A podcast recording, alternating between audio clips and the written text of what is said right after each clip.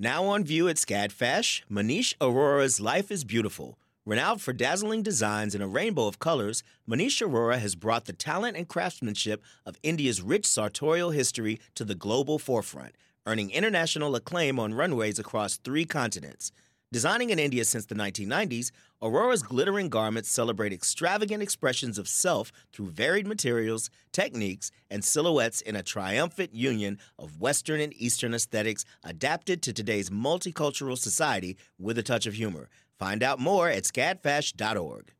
Support for WABE comes from 100 Miles, a nonprofit committed to preserving Georgia's 100 mile coast. Protecting this critical coastal ecosystem takes all of us. Watch the stories of the innovators and future leaders who help keep our coast flowing at ourgeorgiacoast.org.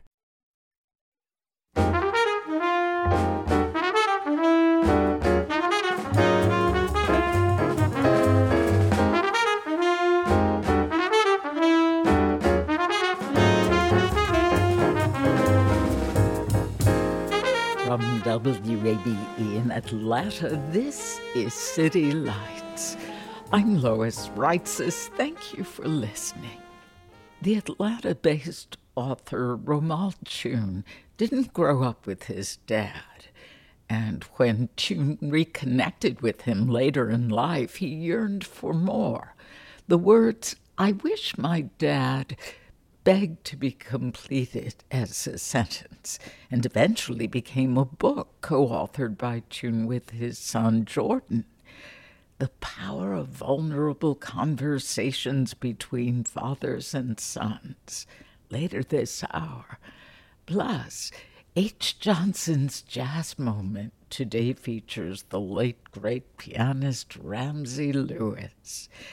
And we'll hear about Pop Up Magazine's unique multimedia storytelling experience coming to the Buckhead Theater.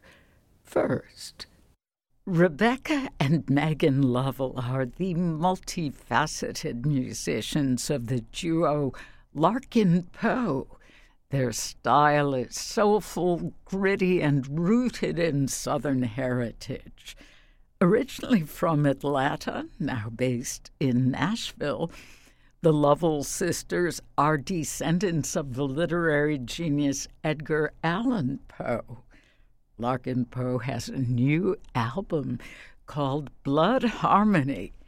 The duo joins me now via Zoom. Welcome back to City Lights. Thank you so much for having us back. It's lovely Yes. to hear you. Thank you. Oh, great to have you. It's been a minute.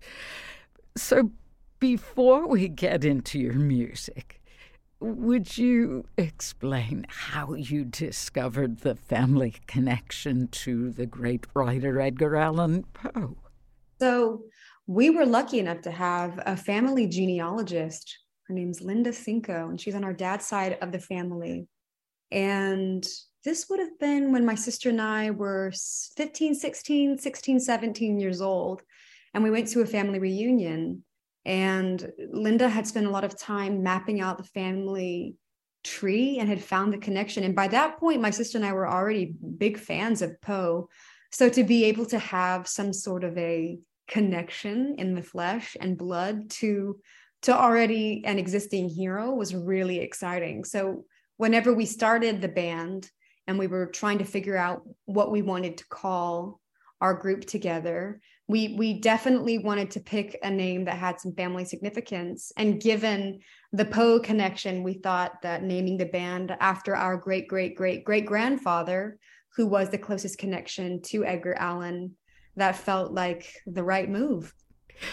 Tell us a bit, please, about your musical upbringing. We started out playing classical violin as kids. Um, that was our first introduction to learning the language of, of music. So we did Suzuki lesson in violin and then later in piano.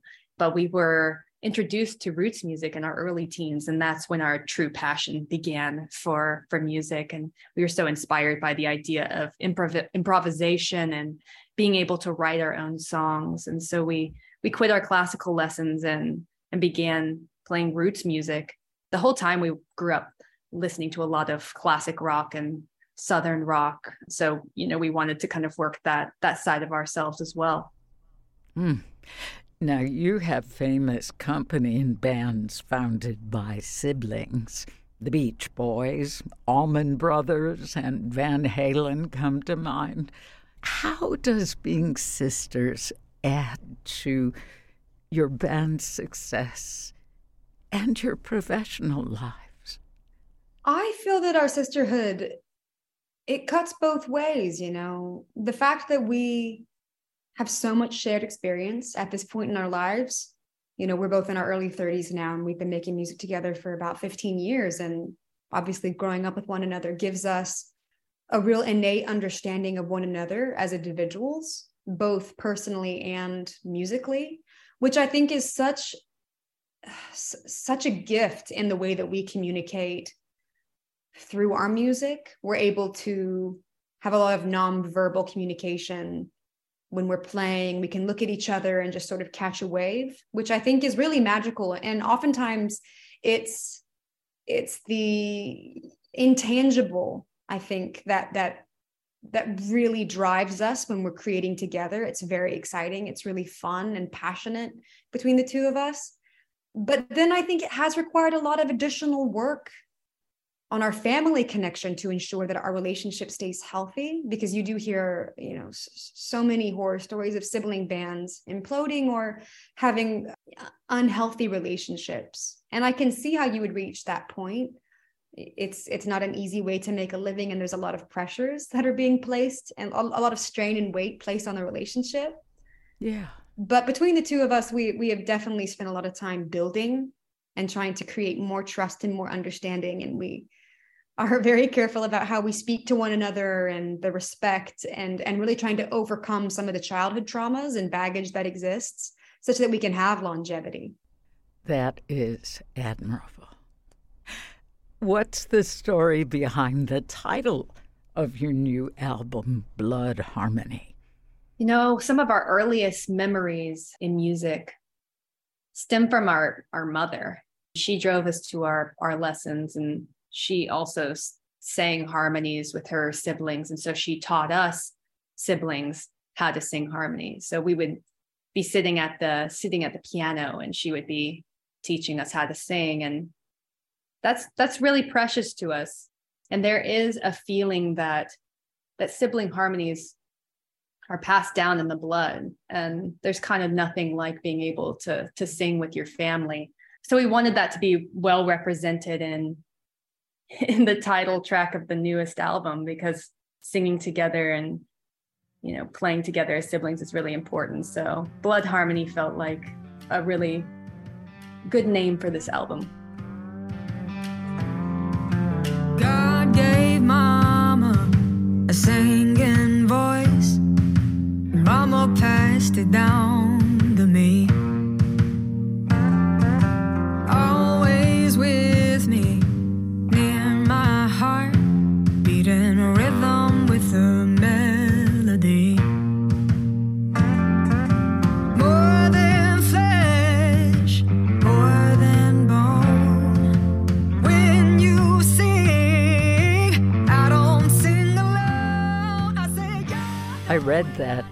your single Bad Spell is in response to Screamin' Jay Hawkins' song I Put a Spell on You.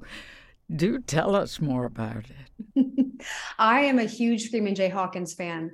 And both my sister and I, in the last, I would say six, seven years, have dedicated ourselves to being students of the blues, which has been one of the biggest adventures of my life to date, being able to devote a lot of time to researching and learning and understanding where American music has come from.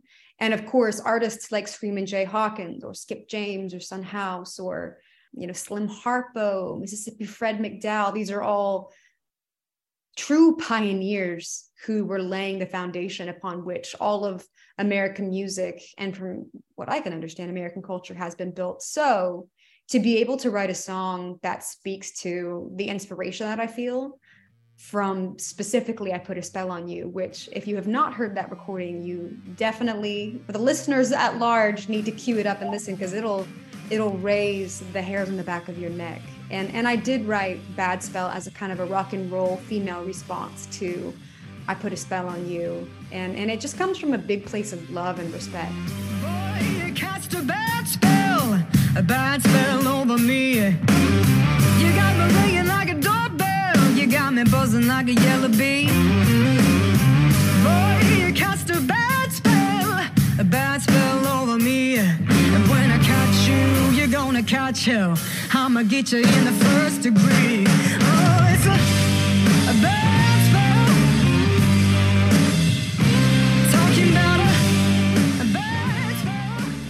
Rebecca, your husband, musician Tyler Bryant, co produced this album. What was it like having him involved in the creation of Blood Harmony? it was a really great experience. You know, given that Megan and I make music together as family, to be able to have, you know, a larger circle of family involved in the music making is definitely something that we aspired to have within our family group from a very young age. And Tyler is an incredible musician and a very highly evolved man. Like, I think having married a very strong and opinionated woman uh, not to mention having a very strong and opinionated sister-in-law his ability to come into the studio and be supportive and you know put his two cents in and also keep his two cents out if he felt that was appropriate it felt really really good. You know our connection as sisters making music is so strong. As i spoke earlier you know, a lot of nonverbal and we've really worked out a lot of the kinks in our working relationship over having self-produced a lot of our albums since 2017 so Megan and I really took a leap of faith in in opening up the conversation to Tyler, and he he was so respectful and so creative and joyful. He he really puts his heart and soul into music, and to be able to to kind of borrow some of that positive energy for our own project was was really wonderful and i think in hindsight we realized like oh my goodness this could have gone very badly but we're very lucky that it really went great and we had a, a lot of fun together the three of us, you know, making this album. From what you've been telling me, it sounds like the three of you, and maybe your mom, could give seminars on family business, or at least music as a family business. I don't think this is the norm. it takes a lot of hard work and at this point several decades of practice another song on this album. I love the title. Is Georgia off my mind? So as not to be confused with Ray Charles. What's the story behind this song? It's terrific. Thank you. Thank you so much. Of course, I was trying to be clever and piggybacking off of Ray Charles's classic. And Megan and I were actually born in Tennessee. We were born in Knoxville, but when we were toddlers, our folks moved us to Georgia, and so naturally we we identify as Georgia Peaches. Hmm. About seven years ago, coming into you know proper adulthood, figuring out where we wanted to put roots down, we made the decision to move back to Music City, to Tennessee, and it was a very emotional decision you know to to cross that state line because we had of course spent so much time in nashville over the years. But to venture from our comfort zone of you know northern georgia and the mountains and having spent a lot of time in atlanta and to sort of leap into the unknown of moving to a city where we didn't have as many friends we didn't have as much family it was a transitional season. It was that, you know, one foot in the past, one foot stepping into the future. And I think just being aware of that emotional transition really inspired me to to write a song dedicated to that, the faith, the leap of faith, uh, you know, story that we we all can experience in different ways. And, and then naturally just being able to shout out Georgia and Coca-Cola and all the good stuff that we identify with growing up in Georgia. It just feels good. It feels right. hate the way you look. Getting smaller in my rear view.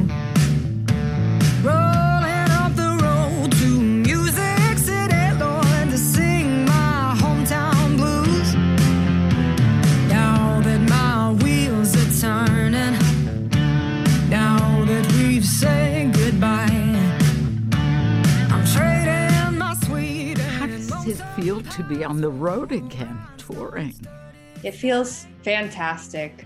And we've had the opportunity to do some really amazing touring this year from a seven week headline European tour and then festivals over in Europe. And then all this fall, we've been out with Willie Nelson on the Outlaw tour. So we feel we feel super lucky to have gotten to meet some incredible people. You know, seeing Willie Nelson play every night and getting to in the night with him on stage has been quite a rush. Yeah, I would say the double meaning for on the road again. What is it like performing with some of those legends on the Outlaw Music Festival tour? As Megan said, we just feel so lucky. There's a lot of gratitude to be able to take our craft out on the road and be in the room, or I guess more specifically, to be on the stage in and around legends, true legends and titans of the industry, and people like Willie Nelson who have created a career based on their integrity and their ability to perform and the strength of their songs and being charismatic. We take so much from those experiences. We're able to really you know siphon off experience secondhand rebecca and megan lovell of the grammy nominated band larkin poe their new album, Blood Harmony, is out now, and more information is on our website, wabe.org slash citylights. In a moment, author Romal Tune explores vulnerability in fatherhood with his new book, I Wish My Dad, amplifying Atlanta this is WABE.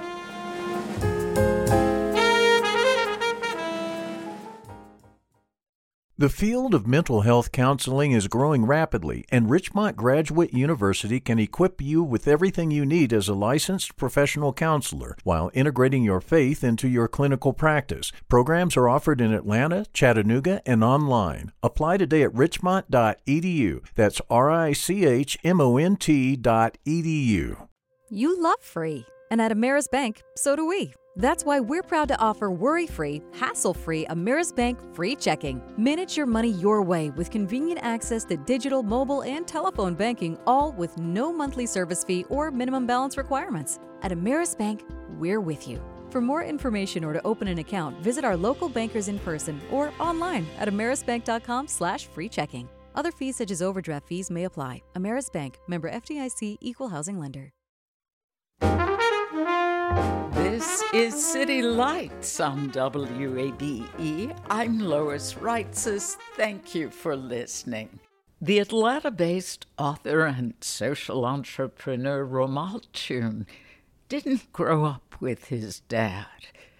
When Tune reconnected with him later in life, he yearned for more and wondered how many other men had unfinished business with their fathers. The words, I wish my dad, begged to be completed as a sentence, and eventually became a book co authored by Tune with his son Jordan. Romal Tune joins me now via Zoom. Welcome to City Lights. Thank you. There are two introductions to this book. What does each convey? Yeah, I think one conveys my heart as it relates to the challenges with my dad, the challenges with my son and I, and why I thought this was an important book to write because of those dynamics, as well as trying to invite other men, even parents in general, into a conversation about how we love our children better. Mm-hmm. Would you describe the layout of the book? Yeah. So there are the two introductions, one from me and one from my son, Jordan. And he tells his story of our relationship and what he desired and his hopes for readers. After that, uh, we jump right in to the stories of each man in the book. There are 17 men And each chapter is actually titled after some of the dynamics in their relationships with their fathers, where they sought deeper connection and share what love would have looked like. So readers are invited into the room for these conversations and interviews as these men share their stories. Mm. How did you go about selecting the men whose stories are featured in I Wish My Dad? So, in thinking about the men for the book and the friendships that I have with uh, you know people in different parts of the country, I wanted to identify men from various ages and social locations, economic backgrounds, to see if my premise was correct in that the needs for love, affection, and time are pretty much universal in terms of what children, sons and daughters, even need from their fathers.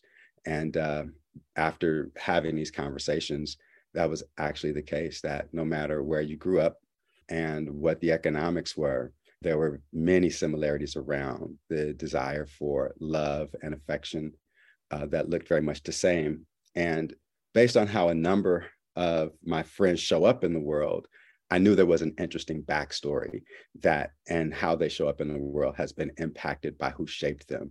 And uh, one of those persons being their fathers. Hmm. You write about the importance of naming what's needed, of saying it out loud.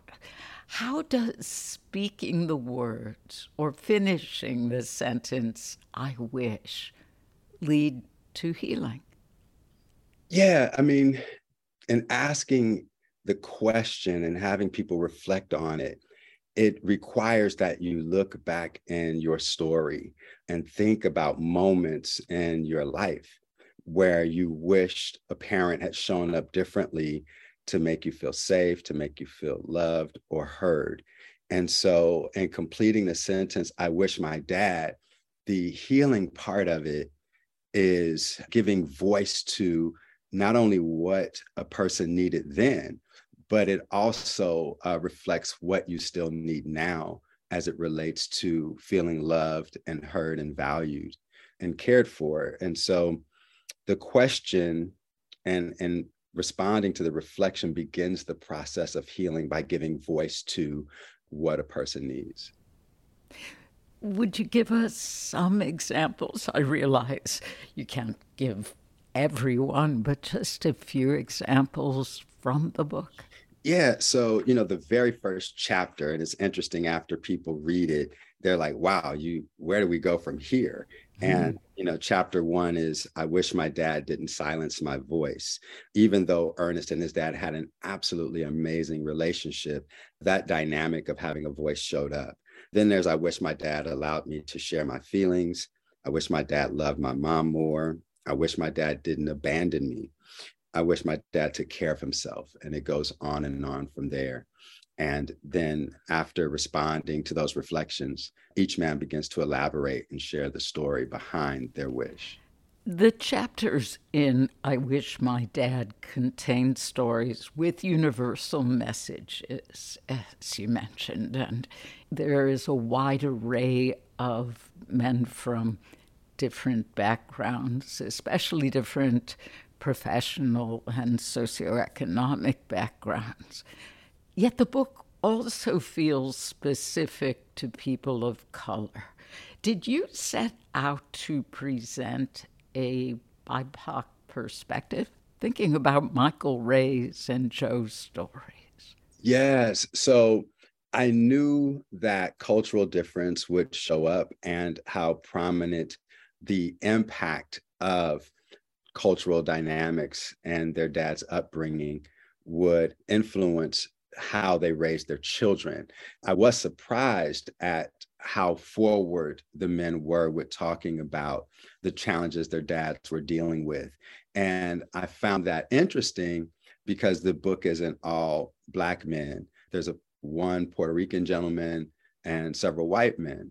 And the differences in their stories is that many of the African Americans, their stories included the impact of racial difference and at the time that their dads were growing up and how those challenges influenced how they raised their children.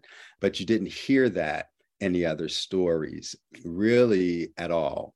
because of their dynamics and the issues around culture didn't really exist for them. Although the man from a Lebanese background feared prejudice or being ostracized by his family for the woman he loved. Yes. And his story was really profound in that regard and how he had to hide his love for his mom because of cultural difference and just how much that impacted his life and the upbringing of children uh, in that type of dynamic. And that was one of the hard stories to read because I could hear his sadness even as he told the story.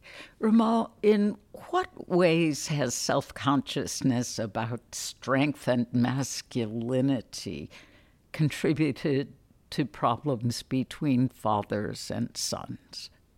Oh, wow. I mean, I think being self conscious has had has at times a significant impact because as you will see in these stories many of the fathers are raising their children through the lens of their own journey and through the lens of how they believe they will be re- perceived based on how their sons show up in the world. And so in many of the cases uh, the dads are passing down ways of being to their sons that they assumed that they would need in order to be okay in the world. And the reality is that in many ways, what they were passing down were not the skills that were going to be required in order for their sons to thrive in the world. And how does that relate to masculinity in particular?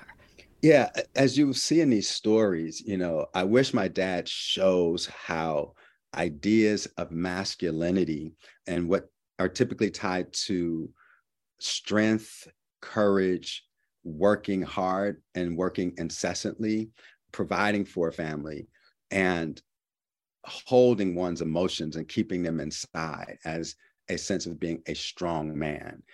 And what these stories convey is that these young men wanted their dads to live a more integrated life and that as they worked and did all of these other things that they also were able to show their humanity and share their feelings their their fears their hopes their dreams to be courageous enough and strong enough to say i love you and uh, to be affectionate enough to hug their children more. And so ideas of masculinity really show up in this book in ways that challenge fathers and, and parents overall to be more affectionate with their children and to express love more often. If you are just tuning in, this is City Lights on WABE. I'm Lois Reitzes, and my guest is the author Romal Tune. The book concludes with your own father to son conversation and your son Jordan's conversation with you. They are very candid conversations, and you own up to bad behavior, selfishness, and quoting you here, having a toxic ego. Was Jordan in any way reluctant to take part in the conversation, knowing that it would be published? I think that for Jordan, his concern wasn't so much that he worried about it would be public. Oddly enough, or I now get it, his concern was not wanting to hurt my feelings. And that shows up in the interview very early on when he was trying to be vague about different situations in our home. And I had to pause the interview and say to him, Jordan, you don't have to be afraid to say what you need to say. I know who I was, and I know I wasn't a good man. It's okay to say it because I've been doing the work on myself. I've been in therapy for over a decade. And a part of that process is owning who you were then in order to free yourself up to be who you're and really meant to be in the world. And so, and as much as it hurt to hear some of the things, they were true. And the desire to have the conversation with him was less about me and entirely about freeing my son from carrying all of those memories in silence. So I, am trying to visualize. Were you two in a recording studio or? Yeah, no, we were at my home in my home office. There are these two high back burgundy chairs with a uh, glass coffee table in between them. On that table, after the first few interviews, I began to sit Kleenex on it because every man cried, and my son and I cried as well. So, my son at the time was a student at Morehouse College. He graduated in May. And when I asked him to do the interview, it was right before my birthday. And he mm-hmm. asked me what I wanted for my birthday, and my request was for the interview. At that moment, he asked, Are you sure you want to do this? And that's when I told him, I think we need to.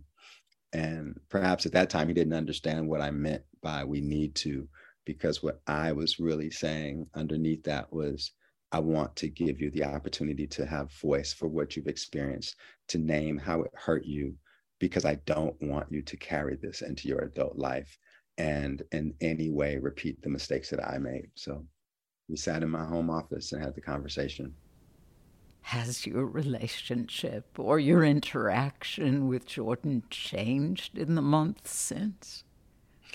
Immediately after he said that he was fatigued, uh, as was I, but he said over the course of the next few days, he began to feel lighter.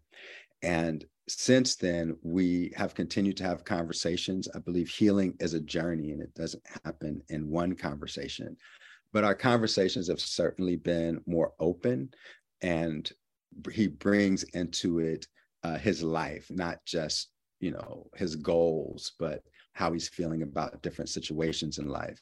And I'm able to show up differently as well. So it has put us on a new journey that I think as parents with adult children, who are on a journey of healing, we find ourselves as parents wanting to accelerate that process, but have to realize that we don't have control over the pace at which our children heal their stories of what was missing and figure out together what that relationship looks like now, now that he's an adult. Atlanta author Romal Tune more information about his new book, I Wish My Dad The Power of Vulnerable Conversations Between Fathers and Sons, is on our website, wabe.org slash citylights. WABE's H. Johnson has been with our station since 1978. As host of both blues classics and jazz classics, H educates and entertains WABE listeners every Friday and Saturday night. He recently added City Lights music contributor to his impressive resume and joins us every other Friday to share some of his encyclopedic knowledge of jazz. This is H. Johnson's Jazz Moment. Thank you very much for inviting me on the program. Glad to be here because I have the opportunity now that you've given me to talk about someone who I admire very much in this business called jazz but yet he was a great classical pianist also. Passed away and left a lot of jazz recordings here, a lot of hit recordings. And because of his success, he was not arrogant. He, he didn't become cocky, self centered, or condescending. None of that stuff sometimes you can attribute to people who have become very successful in the media. He was a down to earth all the way, died peacefully in his sleep. I'm talking about Ramsey Lewis from out of Chicago. That's where you're from, too, isn't it, Lois? Well, anyway, he came to us 1935, left here in 2022. 87 years. 87 years of this man. He was a great composer and a great, great jazz pianist. And he's responsible for so many people listening to jazz today and enjoying it, especially since he had that hit record called The In Crowd, which encompassed jazz and pop feelings to. Ramsey Lewis, with five honorary doctorate degrees and six decades of performing. He won three Grammys and seven gold records. He was named National Endowment of the Arts Jazz Master in 2007, which is the highest honor for a jazz musician. sometimes I don't like using the term jazz because it has connotations that a lot of people disagree with it. They don't like the sound of it. You have to listen to him to see what we're talking about. He started at four years old taking piano lessons, and he contributed to the field by giving us more than 80 albums. He won the NAACP Image Award Outstanding Jazz Artist, and the trio he had that he started out that he became famous with broke up in 1966, although they did have reunions. Ramsey Lewis. Not much I can say about him that's not being said all over the world in radio and television, even as I recollect or as I see him today. So, having said all that and talking about Ramsey Lewis, why don't we uh, do something unique? I'm not going to share with you the in crowd. Everyone knows what the in crowd is and hang on, Sloopy. My interest in Ramsey Lewis came on the set playing blues. My choice in something to share with your listening audience right now is uh, well, there's several blues things he has out, but this one in particular I find quite interesting because he encompasses all the feeling and gutsy feeling of the blues idiom in this tune called Blues for the Night Owl. So let's listen to Ramsey Lewis and share this one particular recording. You can go on YouTube or go to your record favorite source and get some Ramsey Lewis recordings. He's bound to be playing something you like, but this one is one I like. Blues for the Night Owl, Ramsey Lewis. Thank you, Lois thank you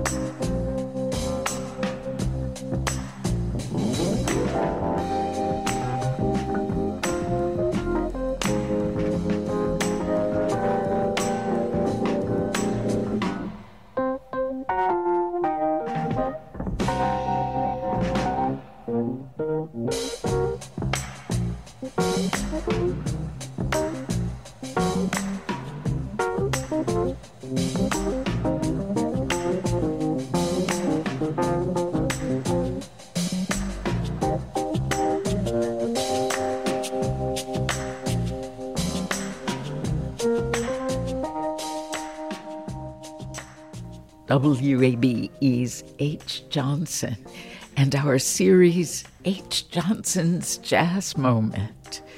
Today, he featured the great pianist Ramsey Lewis, who passed away in September. You can hear the full length version of Blues for the Night Owl on our website, wabe.org slash citylights. Catch H's Blues Classic show tonight and every Friday night beginning at 10. And do return for Jazz Classics every Saturday night beginning at 8.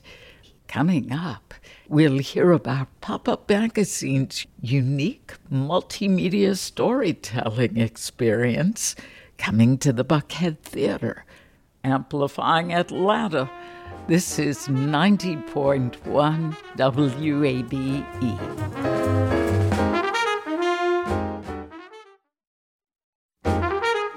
This is City Lights on WABE. I'm Lois Reitzes. Thank you for listening. Imagine a comedy show, play, concert, podcast, and film all wrapped into one night. That's how the creators of Pop Up Magazine describe their live show. This storytelling experience comes to the Buckhead Theater on November 15th. The subject love stories. From blind dates to missed connections to lifelong companionships, emerging storytellers and journalists present fascinating narratives accompanied by multimedia effects. City Lights producer Summer Evans spoke with Haley Howell, senior producer of Pop Up Magazine. Here, Haley talks about how the live magazine show got its start. It started back in 2009 in San Francisco. Our current editor in chief, Doug McGray, started it with our co founders, Derek Fagerstrom, Lauren Smith, and Evan Ratliff. And it was a bunch of friends who were in journalism. Doug was a magazine writer and he had done some radio pieces. And it was born out of the realization that oftentimes the writers hung out with writers and the photographers hung out with photographers and filmmakers hung out with other filmmakers. And the idea was to kind of get everybody together in the same room to share work in a multimedia way. And the idea of a live magazine was born. Um, and it started out just as a hobby for some friends and then quickly grew. They started selling out big theaters in san francisco and years later here we are touring the country yeah you probably get asked a lot what is a pop up live magazine. Would you describe what the presentation looks like for viewers? So it's it's like reading your favorite print magazine, but seeing it performed live on stage. All of our stories are brand new and true. And so when you're in the audience, you're looking at the stage and you're seeing somebody telling a story on one side of the stage, standing on stage telling a story. In the middle of the stage, there's a big projection screen where we show all kinds of beautiful commissioned artwork. It could be animation, illustration, photography, documentary film. And then on the other side of the stage, there is a live band, the incredible Magic Magic Orchestra, who we work with, and they score all of the stories. So that is what a live magazine means. You're listening to a story, you're seeing artwork commissioned for that story, and you're listening to music that was composed just for that story. How do you go about commissioning these pieces? I mean, what kind of contributors are you all searching for? We're searching for all kinds of storytellers. We are talking to people whose work we admire. We're talking to people in all different moments of their career.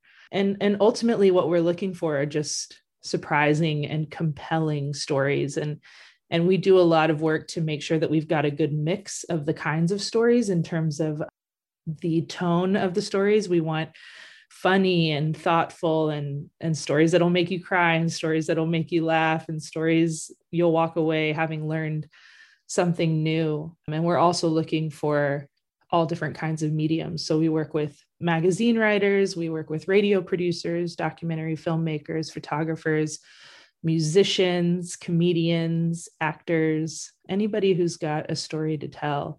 And the stories in our show are mostly reported or outward looking. And so, in that way, they kind of mimic this idea of, of a live magazine. Mm. So, you guys try to steer away from personal stories.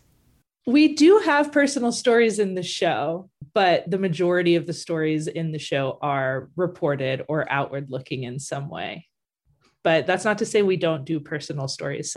Some of my favorite stories we've ever done have been like memoir or, or personal in some way. But oftentimes when we're assigning those kinds of stories, we're we're asking ourselves like, what does this personal piece tell us um, about the world we live in on a larger mm. scale?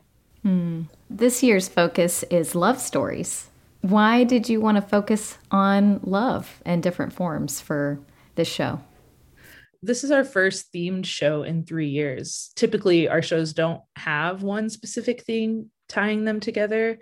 You know, the stories can be about anything, but we like to do theme shows every now and then. And we've wanted to do a love show for a really long time. It just seemed like a theme that we touch on often and we get pitched lots of love stories. And, you know, we're kind of entering back into this space after not being able to tour for a while during the pandemic. And so it kind of seemed like the perfect time to finally explore this love story theme that we've always been wanting to do. So, can you give us a preview of some of the types of stories that the presenters will touch upon in this issue? We've got stories about all kinds of love stories about first love and stories about blind dates, um, stories about heartbreak and, and misconnections and lifelong companionship and, and chosen family. One of the stories I'm most excited about is by a wonderful poet and storyteller, Sarah Kay, who we've worked with before in our last theme show, which was escape themed. Sarah is going to be telling a very cinematic love story. It circles around a secret post World War II relationship between her great uncle and one of the most famous actresses in Japan. And oh, wow. it's, yeah, it's this story that like Sarah had grown up here. I mean, I don't want to give too much of it away, but it's this kind of like family lore, family mystery that Sarah had grown up hearing and then ultimately uncovers this like secret love story that is just incredible. It feels like a movie. Um, well, I'm intrigued. yeah, I'm really excited about that one. Yeah, we've also got Ben and Rhonda Partain, who are local from Georgia. They met in Douglasville when they were in college. And when we decided to do a show of love stories, we knew we had to bring back this is one of our favorite love stories we've ever done. And Ben and Rhonda are a married couple who live in Georgia. And so we're really excited to bring them back. Their story is sweet and emotional. It's about they met on a blind date, and Rhonda is blind, and they fell in love. They got married, and the story takes a turn when Ben discovers he's going blind himself. Um, and Rhonda teaches him how to move through the world it's a really incredible story and we love them so much and i'm so excited to bring it back. Mm, that sounds very sweet. Yeah. So speaking of the pandemic and uh, the fact that you guys haven't been able to tour in the last few years what has pop-up magazine been up to? Yeah so when the pandemic hit we had to pause touring and we took that opportunity to experiment with our storytelling and we learned a lot. We created a podcast called Field Guide about the outside world around us. It had a print companion that went along with it. We made physical storytelling objects. We made this thing called an issue in a box that we shipped out to people, and it was a magazine in a box. And we also did a, a all outdoor storytelling installation that we called the Sidewalk Issue in San Francisco, LA, and New York, where you walked around a neighborhood and encountered different stories in the form of like a newspaper, stories written on menus in local restaurants, a film in a store in a storefront, an audio story. So yeah, we just kind of flexed our experimentation muscles and and learned how to we figured out what kinds of stories we could make if we weren't able to go into theaters and ultimately it was really fun time. Yeah. Yeah. Sounds like you guys got creative and difficult times yeah, yeah. knew how to pivot. Yeah. I read that the upcoming fall tour of Pop Up Magazine will feature a slew of initiatives designed to make its performances accessible to the disabled community. What does that entail? Yeah, it's something we've wanted to do more of. And with support from Google, we're able to, to make the in theater show experience more accessible. So our show is going to feature ASL interpreters for the first time, um, open captioning, and audio description. So we're really, really excited to be able to offer offer those features for the first time. That's wonderful. What I think is so cool about Pop Up Magazine is it's really just a full circle of storytelling, kind of going back to times before recording devices or being able to write stuff down. And what's neat about Pop Up Magazine is nothing is recorded. All of it has to be live and it's just meant to be seen in that moment. How does this style of storytelling really get back to the basics of how people used to share stories? Yeah, I love that about it too. I mean, I think there's something kind of like all chemical and like intangible that happens when we're doing this ephemeral show that's like only exists for one night and isn't being recorded. And we ask audience members you know to put your phones down and just like be here and be present with us and and everyone does and and you can feel it in the theater it's like i said this kind of intangible thing where we're all gathered in one theater for the night you know we're all experiencing these like moving funny heartbreaking stories and all the twists and turns that come along with storytelling and after it's all over, everyone goes into the lobby and has a drink and talks about it. And the storytellers come out, and everyone's just gathered there, kind of like talking about what we all just experienced. And I think that people really respond to that. There's something about it that feels magical. Haley Howell, senior producer for Pop Up Magazine, speaking with City Lights producer Summer Evans. Their love story show is at the Buckhead Theater on November 15th. More information about the live magazine show is available on our website, wabe.org slash citylights. Atlanta has great musical talent, and we've been showcasing much of it this year in our Sounds Like ATL series. Now we invite you to experience the concerts on 90.1 WABE. Tonight we'll feature music of Atron, India Shawn, and Preska. That sounds like ATL. Tonight at 8 on 90.1, and you can watch the performance on WABE TV tonight at 11. Finally, today, after nearly a half century on the road, the beloved Georgia band, the B 52s, will wrap up their touring career. The B 52s farewell tour, which began in Seattle in August, comes to the Fox Theater in Atlanta tonight through Sunday. The weirdly wonderful group, consisting of Keith Strickland, Kate Pierson, Fred Schneider and Cindy Wilson say they are moving to the next phase in their lives, which they hope will include the eventual release of a documentary film. From their 1989 release, Cosmic Thing, this is Roam from the no longer roaming B 52.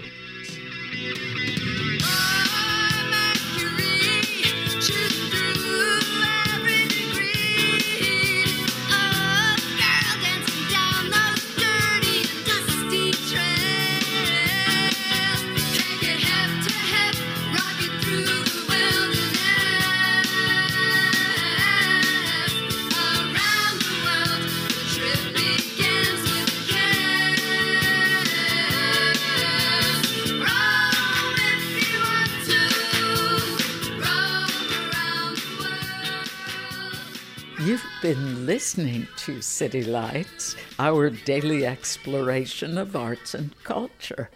Monday at 11 a.m., comedian Hari Kondabolu stops by ahead of his upcoming performance at Dad's Garage. Our theme music is the first time written and performed by Joe Granston with his jazz band, courtesy of Hot Shoe Records. City Light senior producer is Kim Drobes. Our producers are Summer Evans and Janine Etter, and our engineer is Shelley Canavy. I'm your host, Lois Reitzes, and you can follow me on Twitter at L O I S R E I T Z E S. Thanks for listening to WABE Atlanta.